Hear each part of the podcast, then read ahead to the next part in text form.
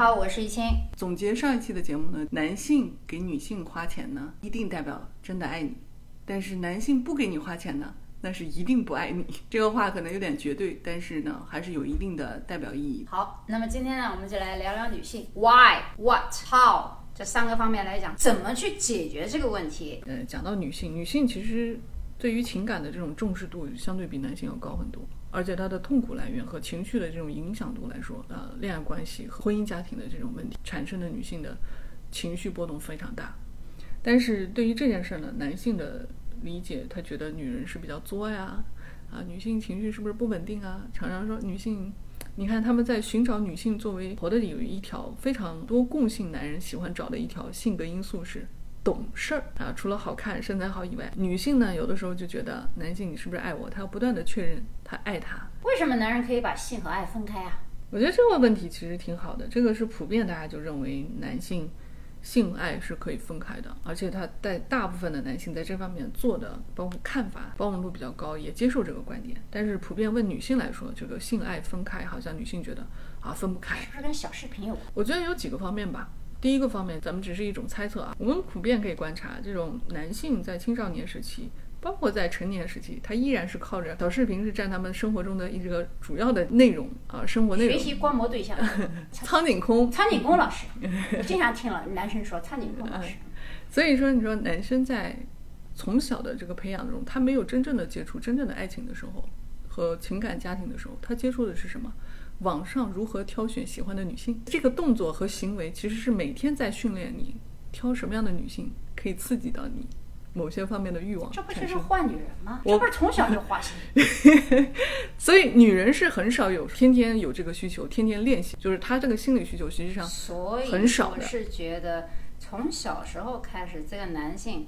他要寻找新的刺激，必须换不同的猎物，而这个潜移默化不是说他故意的，而是生理需要。第二个呢，在慢慢的学习过程当中，他已经有这个意识，在不断的挑选质量更高的，而且刺激他感而且非常有意思的一点就是，很多女性就后来包括大家去看男性在看什么小视频啊，大家有的人也是去去，女性是因为男性为什么在看这个，他们去看，对小视频是不但是感兴趣。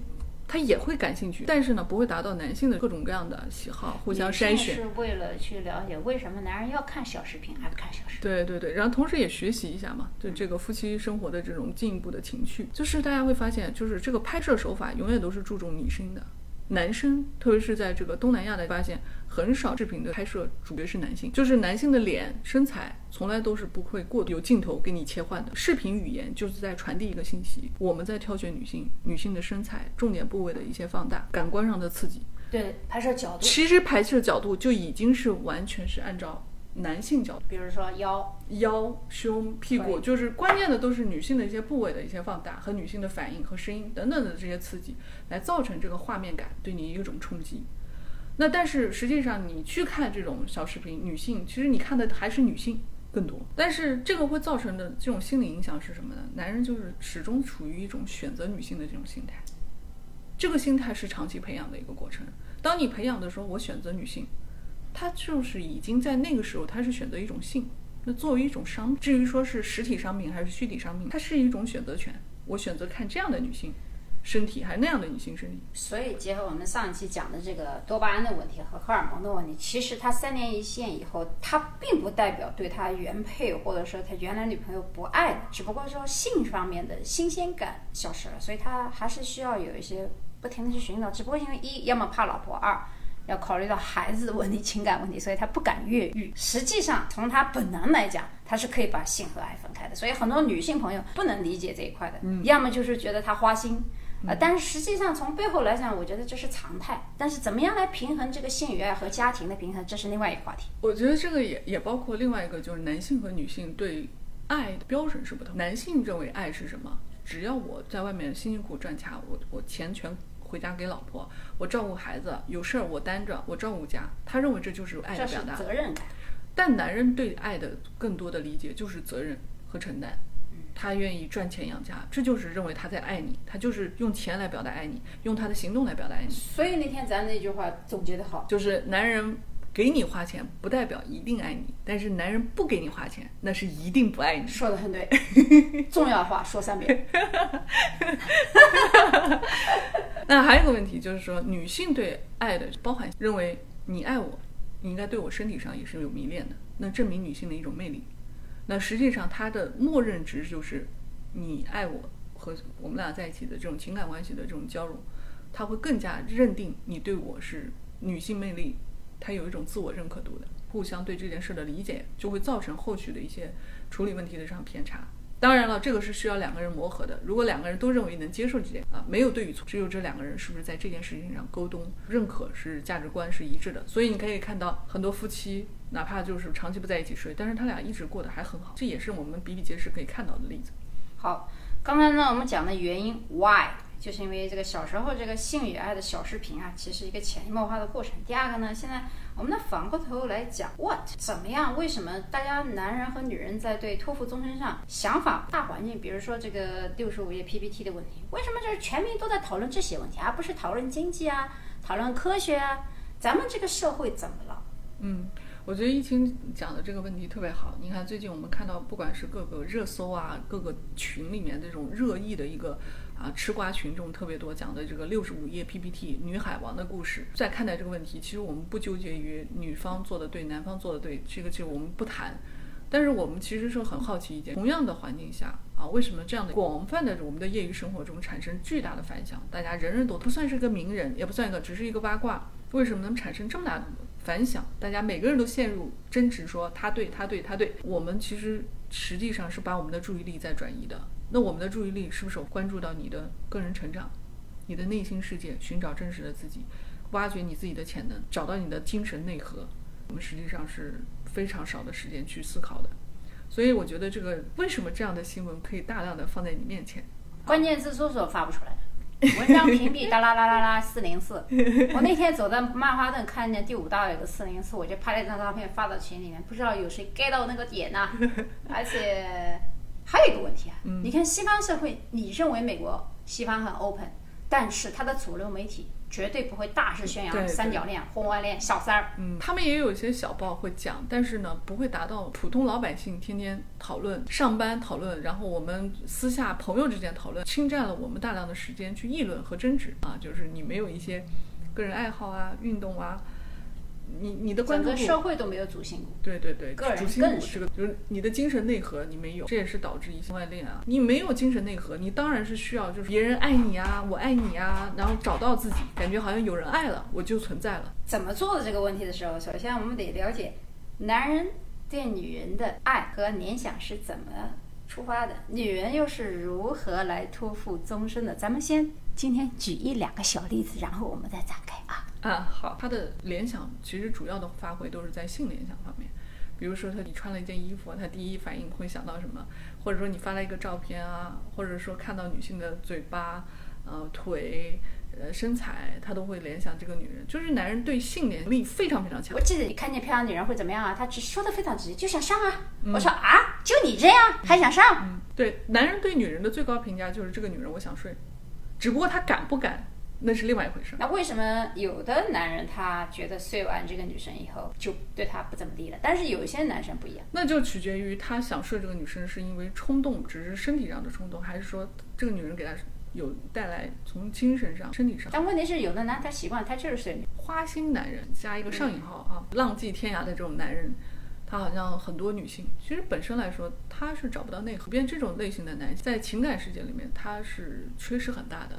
他是没有叫安全感，比如说安全感，对对对，他自己就不相信爱。那第二个呢，还有一种类型逃避型，就是这种依恋关系。那我们给女性的劝诫，不要找到这样的男人。有没有什么办法？对，因为你不是专业的，他这个需要是专业的去。不过我说句笑话，你们也不要以为女人睡了，男人就会对你有多爱，一样。女性为什么很容易只要睡了，对男人的情感关系不一样呢？它有一个生理原因，因为女性会催产素，你睡了以后。女性就有一本小说说，走进女人的心是通过阴道走进去的啊。有本著名的作家写的一本书啊，进入身体的时候有一种母爱的这种感觉会产生出来，会对男人爱的感觉。那这种爱其实也是掺杂母爱，这个印证了另外一种话。我们常常说，女人再小都是个妈，男人再大都是个儿子。甭管你跟这个男人他是比你年纪大年纪小，他在你面前真正的爱你的关系里面，他会像个小孩儿一样，很调皮的小孩一样。你在跟男性上床之后呢，他会产生一种体内的一些很多，导致他对这个人产生的这种愉悦感，感触比较好的话，对女性的感觉会更加加重了他对爱的这种确认。婚姻中的话，跟大家一些小的技巧，就是你要跟女性在一块相处的时候啊，要尽可能给予支持、鼓励、肯定，因为女性是什么？女性是靠耳朵来编织爱的，她是靠耳朵来营造爱的感觉。男人靠什么？男人靠眼睛。这就是为什么说女性要打扮、要美丽、要保持个人魅力，是因为男性是靠身材外在的表现，他非常肤浅啊。这个当然我是上引号和下引号肤浅，但是男性是很直接的，就女人身材好啊，我有想法啊，这女人长得不错啊。他他都是表他在形容女人的时候都是用这种词来形容的，为什么？他就是靠眼睛来看的。但女性有的时候看女性，我们都不是这样说。哎，这女的挺会打扮的，长得不错，但我觉得一般。你看这女性在形容女性的时候是什么？是因为我们在看她的内涵，觉得这女性没东西啊。但是男性不看这些，什么内涵不内涵？我就我第一反应是这个女孩子身材好不好，长得好不好看？我想到是从某种意义上来说，他对女性没有什么具体要求，是因为睡了开始了，他有想。因为睡了又不是娶你做老婆，这个咱们另外说。但是他靠近的时候，他就是才开始慢慢的想要了解这个女孩子，想要了解，哎，是不是有可能发展啊？而且还有一种情况，这也是不得不说我们中国的一个特点。中国如果不跟人说我们两个是认真交男女朋友的话，是不太容易睡得上。特别是在过去啊，都是以交往男性以我找女朋友前提。所以有的男生呢，他会觉得啊，我们只是睡一睡，反而他说想要保持界限，但是同时也要跟人家想要怎么样。但是又不想负责任，但是他又不想承担这个说出来的这种心态。海里面存了一堆的鱼，然后一个个都是备胎。你说的是养鱼是吧？对对对，养鱼系。争议最大的还是知识面，有人说这女海王不学无术，耍弄感情，玩弄男性。但是呢，我看也有一个比较有名的博主，听说还是哥大毕业的，后来搞了一个公众号，名字我就不提了。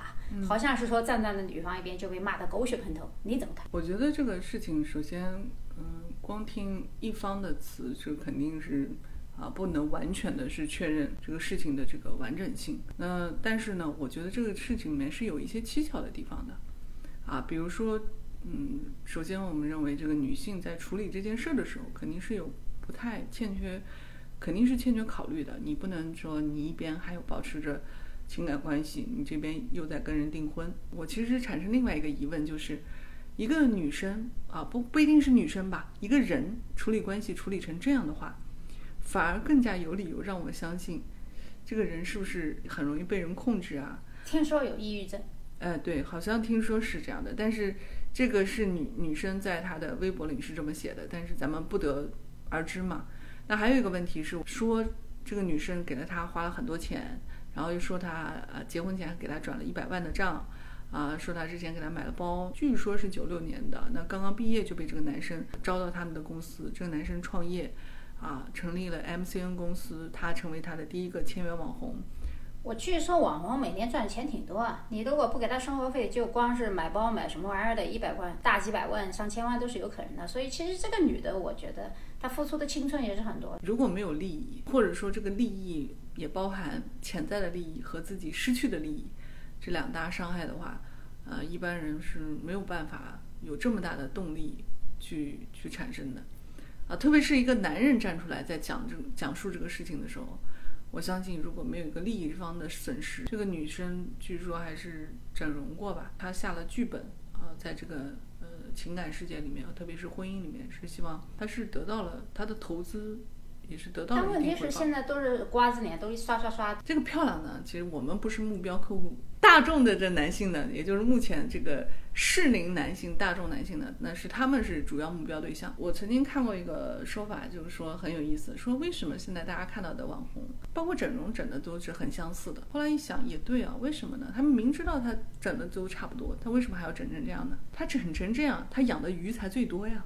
否则的话，你想，如果你只是整整成王菲那样，那你仅仅是王菲的粉丝喜欢这种类型。那你这么说来，就是大众取向都一致啊。也就是说，你当你取向大众最喜欢的那类型，那就是审美疲劳变成很 low 的那种同一线战线。那也有可能就是男性现在整个审美。那反过来看，我看现在男男性也不像刚强那样子，都是那么娘们儿。但是，但是这也是就是说，这个整个时代现在大家在这个舆论，就是这个电视台啊、电视节目里面都能看得出来。哎，我突然想起来，嗯，窦文涛他们那个什么《铿锵三人行》里面有有个爆料，说现在那个制片人都是女的，说吃饭都不要请小姐，都要带那个什么发型师啥啥，都什么剪辑都上，只要长得漂亮就行。哦，对对对，我男的这这集我也看到了，就是他们讲讲这个事情，我觉得也蛮有意思的。真的哎，说如果不带一些这个流量明星啊、小生啊这种演员啊不啊，陪吃饭，哎，不陪吃饭，不开心就是不开心对这个片子不太容易省得过。直播刚开始从游戏里面的直播啊，包括这种女生，但是直播其实某种意义上也代表了另外一种反应，经济下滑。经济下滑。你想，我在直播间里面，我只要打赏一毛钱、一块钱，我就能得到这个女主播，或者说甚至打打赏个十万啊，要看你这个女主播粉丝多大。如果粉丝少一点，你可能打赏一个点赞加一个会员啊，什么粉团，他可能就说：“哎呀，欢迎你啊，王王先生，你又来啦。”他他很热情的招呼你。你想想，如果你要是去一些特殊的场所啊，这这一几声招呼那是要花钱的。现在人都喜欢新名，我我现在都跟不上节奏，好多新名词我都要学习学习，我还不能理解为什么女性的投资都是在婚姻和情感上，你看，男性在讲到情感投资的时候，其实我们讲的是至少还有事业呃，对他还是保留事业的，他是以事业为重啊。他找的女性也是要求女性能支持他做事业的。对，而且这个女性投资情感和婚姻还不仅仅是中国，国外也差不多。嗯，国外也是为什么？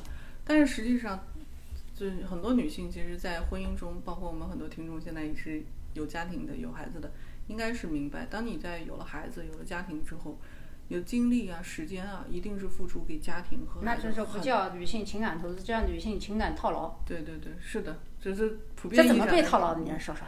就是长期套牢，只能等待着啊哪一天有收益的时候，好不容易等到那一天，就不知道这一天是哪一天。你说是股票吧？对 我记得哪一个那个 YouTube 油管上有个主播讲的蛮有意思，说这股票嘛下去还是可以割舍的，他又不是太监，割 了回不来了。对呀、是这样的，就是高价位入场，然后呢深度套牢，一下子跌了跌到 你已经割都割不下去的地步了，那你只怎么办？你只能等。嗯，女性都是网红脸，男的都是那个娘娘腔小白脸。嗯，这实际上也是一种风气和精神萎靡。包括我们回溯到宋代的时候，阴盛阳衰的这事情，你从唐开始讲的。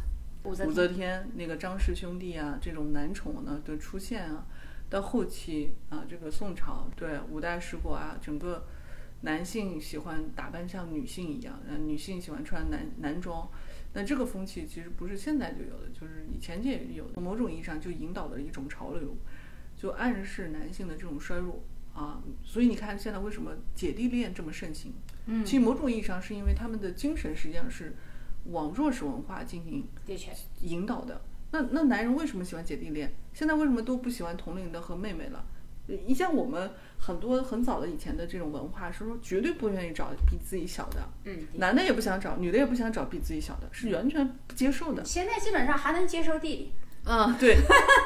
但是他为什么会出现上大量的姐弟恋？你能接受不？我现在觉得只要人谈得来，因为我觉得年龄不代表现在我他的心发现有。些年轻人，他看起来像娃娃，思想挺成熟的。因为不是，是因为我现在越来越理解一件事儿，你的年龄不代表你的，但是我们中国是喜欢论资排辈的，嗯关键有些年轻人经验挺多，对，哎，还也挺成熟。对，非常成熟，非常成熟，是可可能还比你年长的人给你处理事情还要成熟。然后姐弟恋这么盛行，也是跟我们现在男性本身这种姐姐是代表什么？姐姐其实就是另外一种母亲的给予的这种爱，就是给予的关怀。她很独立，她不用你管，钱还有钱，呃，又是正是当年的时候，又有青春，所以你看现在为什么从整个的综艺节目啊，《乘风破浪的姐姐》这种火爆。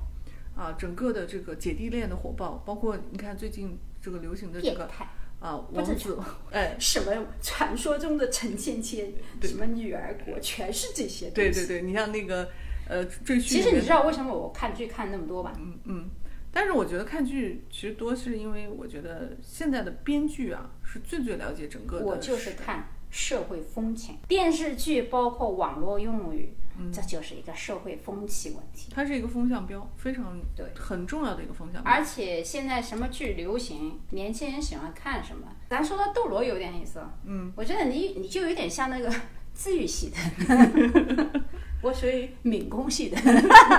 我觉得是这样的，整个的电视剧文化、电影的这种审片制度啊，很多人认为好像是国内，其实全世界都是一样的。我们看到的、听到的，其实某种意义上是被别人引导的。这个跟股票投资也是一样的。当你开始觉得你的股票要涨的时候，你看到的都是上涨的消息，啊，你的消息源释放的是非常匹配你的上涨。包括我突然想起来，就前几天狗币交易的时候，咱国外不谈，不谈美国的这些，还有加拿大的。嗯，我记得在火币网有人交易进去以后，大概三十分钟前还没有到仓，很多人说其实这后台是有操作的，我也相信是有。前段时间这个阿里被呃罚款，罚了一百八十多个亿。那其实这个事情在发生的前一天啊，应该是美国还是哪家机构，它减持了大量的股票。那紧接着第二天，这个新闻就出来了，这个阿里被罚款。那就很难不联想啊，你这个事情的这个减持的这个时间啊节点如此错。呃，包括后来的这个阿里在前段时间又又涨回来了，就是这个报道啊，包括我们看到的、听到的，某种意义上来说，包括你的电视剧和电影。某种意义上来说，其实是一个大趋势的一个体现。但是因为我们身在其中，你生活在你每天的生活中，你感受不到那个趋势。如果你不去特意的总结和归纳的话，你是忽略那些风向标的。你比如说，这很明显，有一段时间我们打开电视，你可能各个台都是抗日剧，啊，这种风尚标是很明显的。你你你可能过段时间，就像美国一样，嗯，到处都是民主党控制的媒体。说的都是民民主党好，共和党不好。嗯嗯，这个时候支持一下 BOM，那个地方搞一个白人至上。其实媒体都是被控制的。不，当我开始发现媒体，我们看到的，我们周围人看到的，你电视上听到的，可能都是有意在那灌输，因为你的选择是有限的。那你接收的信号，某种意义上就是对你的潜意识进行重新编程了。那我后来发现这个问题的时候，我就觉得。我们需要更多的声音，真的是投资吗？不见得。其实它含深深含着就很多深层次的东西。我们为什么要谈男性？为什么要谈女性？因为这个世界是由男性和女性组成的。我们为什么要讲投资？你只有了解男性的这种生理、这种心态、生理状况和心态状况的变化，和女性的这种情感变化，我们才能对市场资源和市场客户的这种调查。你才能理解你如何倾向性的做一个策略产品投资，对产品投资的设计吧。啊，你比如说你是针对女性市场还是男性市场啊？那目前其实为什么现在大家大家看到的我们的直播啊，以女性为主的？因为经过调查，百分之八十的女性，第一是家里面的主要花钱人啊，比如说买个家居啊，啊订个东西啊，啊，然后家里面的婴幼儿产品啊，孩子的东西啊，都是女性在付钱。啊，男性他是出钱，但是他不决定花钱，哎，这个是一个很大区别。那女性还有什么？女性如果是年轻女性的话，那她要投资自己，那她也喜欢买东西，啊，所以你看我们做的很多产品其实是针对女性。这个事儿咱继续唠一下。侃爷的老婆呢，他们就是引导了一个潮流，就是做这个私密保养。哦，括约肌针对女性，就是到一定年龄了以后，女性的这种肌肉松弛，然后产生的失禁不是一样吗？到一定年龄的时候是容易失禁啊，特别是生完孩子的女性，很多时候会出现这种情况，就是你的这个身体。所以这个私密保养呢，当初呢是针对这个原因开始展开的。当然，我这个调查，我这个说法不一定有有有准确的来源，但是这是我们一种猜测吧，渲染的。你你要不赶紧结婚啊？你大学毕业了就要赶紧找男朋友，找到男朋友你就要找一个好人家，赶紧结婚了。哎，南海王不是一直存在吗？从古代就开始有。不是，南海王如果是男童里面，南海王更多。咱女人为什么要投资婚姻、投资情感？没有其他的。那你可以不结婚，是吧？也有这种不结婚的选择，但是。所有的人为什么老一辈的人不停的让孩子说你要结婚，你要找一个人啊可靠的人依靠，那还不是因为对未来的人生风险，怕你一个人走不下去吗？那其实大家知道，人生其实很多多灾多难的，我们这一生其实是平时做好准备工作，然后面对一些嗯人生大病啊、意外啊、困难啊等等的情况啊，你旁边有一个人可以陪陪你一起走过去。我觉得本身婚姻制度它就有点像合伙人制度啊，你找一个人跟你平摊风险啊，两个人共同努力啊，然后在关键的时候能不能扶你一把，给你一点支撑。物质方面的东西现在对每个人压得喘不过来气，我觉得这也是很很难平衡的。你说光有爱没有钱，在这个社会里面现在他很痛苦的。嗯，等你生了孩子，你你要交这个培训班费啊，交这个这个上学的，包括要买学区房等等等等这一系列的事情，还要考虑出国。那照你这么说，反正大家都知道，男人会出轨会花心，那还不如找个有钱的。那这也是不排除有些人是这么想的嘛？我觉得这个是个人的选择。年轻人不是这样，基本上我觉得像我回忆过去十几岁、二十多岁的女孩子，绝对不会找有钱的、长得不好看，哪怕身高不高，她都会挑剔，不喜欢、不爱，所以不谈恋爱。哦，是吗？啊，太多了，现在也是一样。二十多岁女孩，你让她找个有钱的，她不喜欢的。我觉得这个跟很多。这个女孩子的这个心态培养出来的心态是有关系的，嗯，咱们分几种来讲吧。那一种女孩子找有钱的，啊，你就像你说的，他认为钱很重要。那他有几种情况，就像之前的杨超越说，啊，男朋友多的是，但是工作不好找，啊，当时这个话就一下子上上了热搜了。事业的重要性，他的付出是回报是，你的付出多少，你的事业相对来说就比较。比较公平的，能给予你回报多少？但是感情世界，特别是现在这么多大家听到的这个新闻报道啊，情况大家对感情是不信任的，不信任居多吧？啊，产生这种诱惑，这也是因为社会焦虑里面没有人人没有内核，导致这个婚外恋越来越多，因为他很难面对真实的自己，他只能靠一段又一段的恋爱来解脱他目前。在生活中，在事业中，在这个社会交往中的他的那些痛苦，人在感情中的时候，他是能缓解他极大痛苦的，啊。那说到底还是没有精神寄托。对，非常非常没有精神寄托。其实现在大家想，为什么现在的人听到什么小三儿啊、外遇啊，听到就哪个人都是一笑而过，就好像很正常的一件事儿。其实从这个意义上，就包括西方，大家很多地方其实也不能公开的这么，就好像这种文化默许的这种程度。咱谈这个女性投资都是婚姻感情，那那男的不也是投资婚姻感情吗？我觉得男的投资婚姻感情，他可能需要的更多的是考虑一些生育资源。虽然他有的时候屁股大腿长，但是考虑的生育资源是什么呢？这是一种潜意识的需求。比如说，他希望他找的这个未来的另外一半，嗯，可以生孩子啊。那孩子要考虑他的基因，那考虑妈妈的这个智商、长相啊，对吧？然后这个女性是不是？可以照顾家庭啊，就是一个贤妻良母。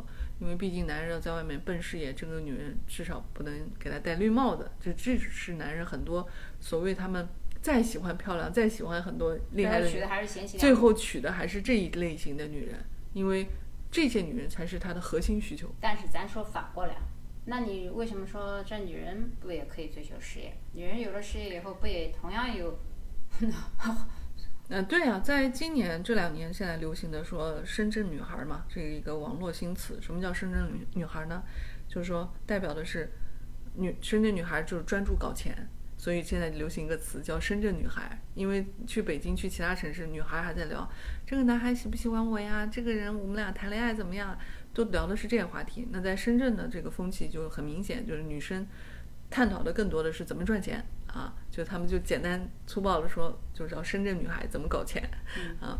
但是这个其实是一个风气，在过去里面，如果女性特别呃能赚钱、特别强势，她会觉得是一个强势的代名词，那会觉得是不是女强人啊？过去女强人这话也不是为了夸你，甚至就会觉得你是不是很很强势啊，压着男人啊。就是女性现在其实已经达成一些共识，就包括我曾经也看过一篇学术文章。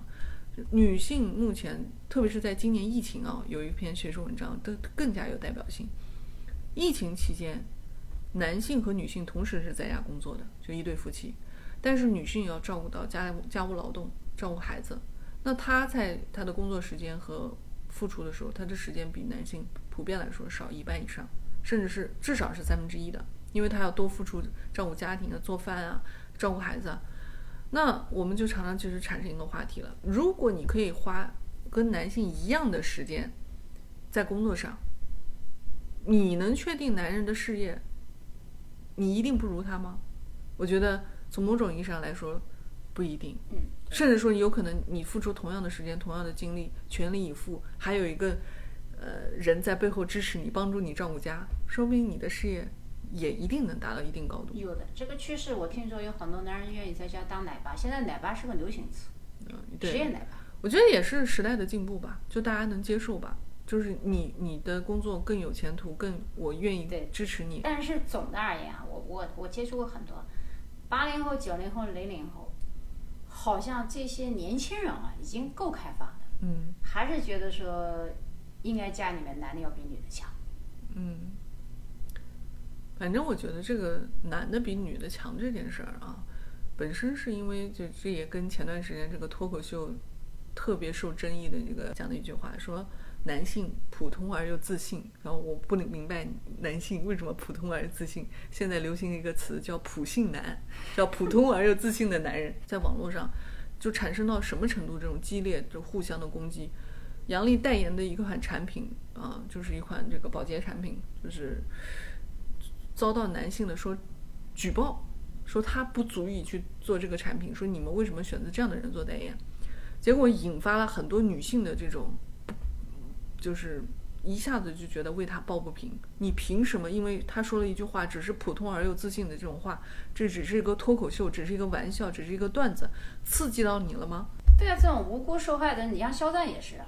嗯，之前有一年的时间，好像是网络的力量过于强大，就有点无聊。就是这些所谓的什么趋势啊、力量，这就是为什么我两耳不闻窗外事的原因，因为我觉得特无聊。嗯嗯，能理解。反正现在这个这个战场呢，普遍在微博啊，在这个呃网上。因为我们那个年代上网的，说的难听一点啊，嗯，八十年代末九十年代初，全是清一色的博士研究生出国的。嗯嗯现在都什么人啊？嗯，你看现在这个风气就变成，如果你为女性说话，你就是不是代表女权？但是实际上它并不是女权男权的事儿。就像那个女海王一样啊，她有什么错呀？嗯这个观点其实你很难去表达，思考的不同，导致我们对很多事情的认为和理解上的不同。那这个话题呢，我们就在下一期播出，我们会揭露男人所谓的性联想是如何产生的，包括女人对未来和对男人的要求是如何去做的，请听下回分解。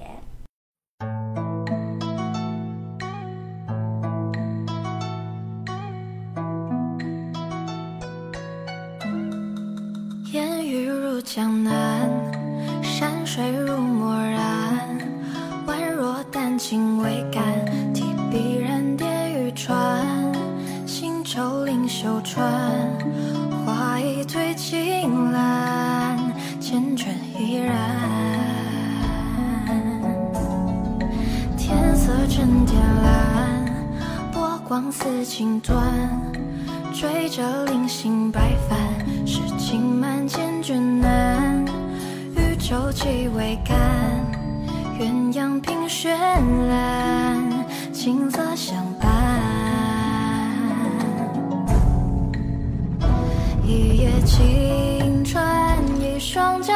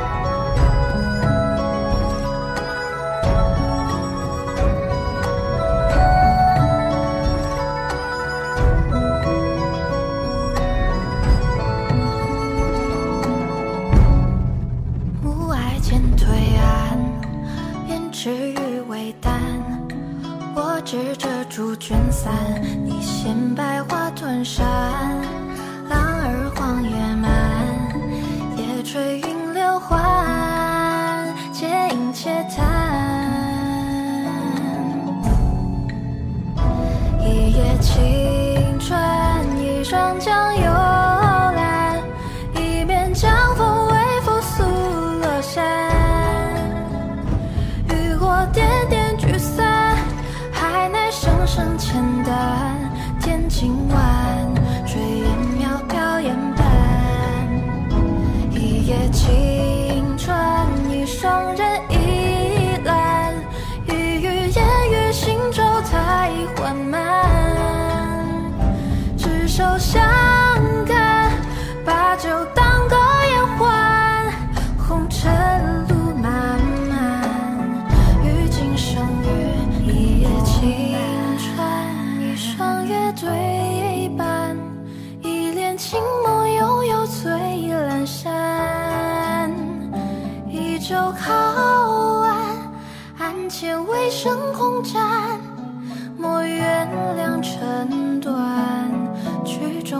云。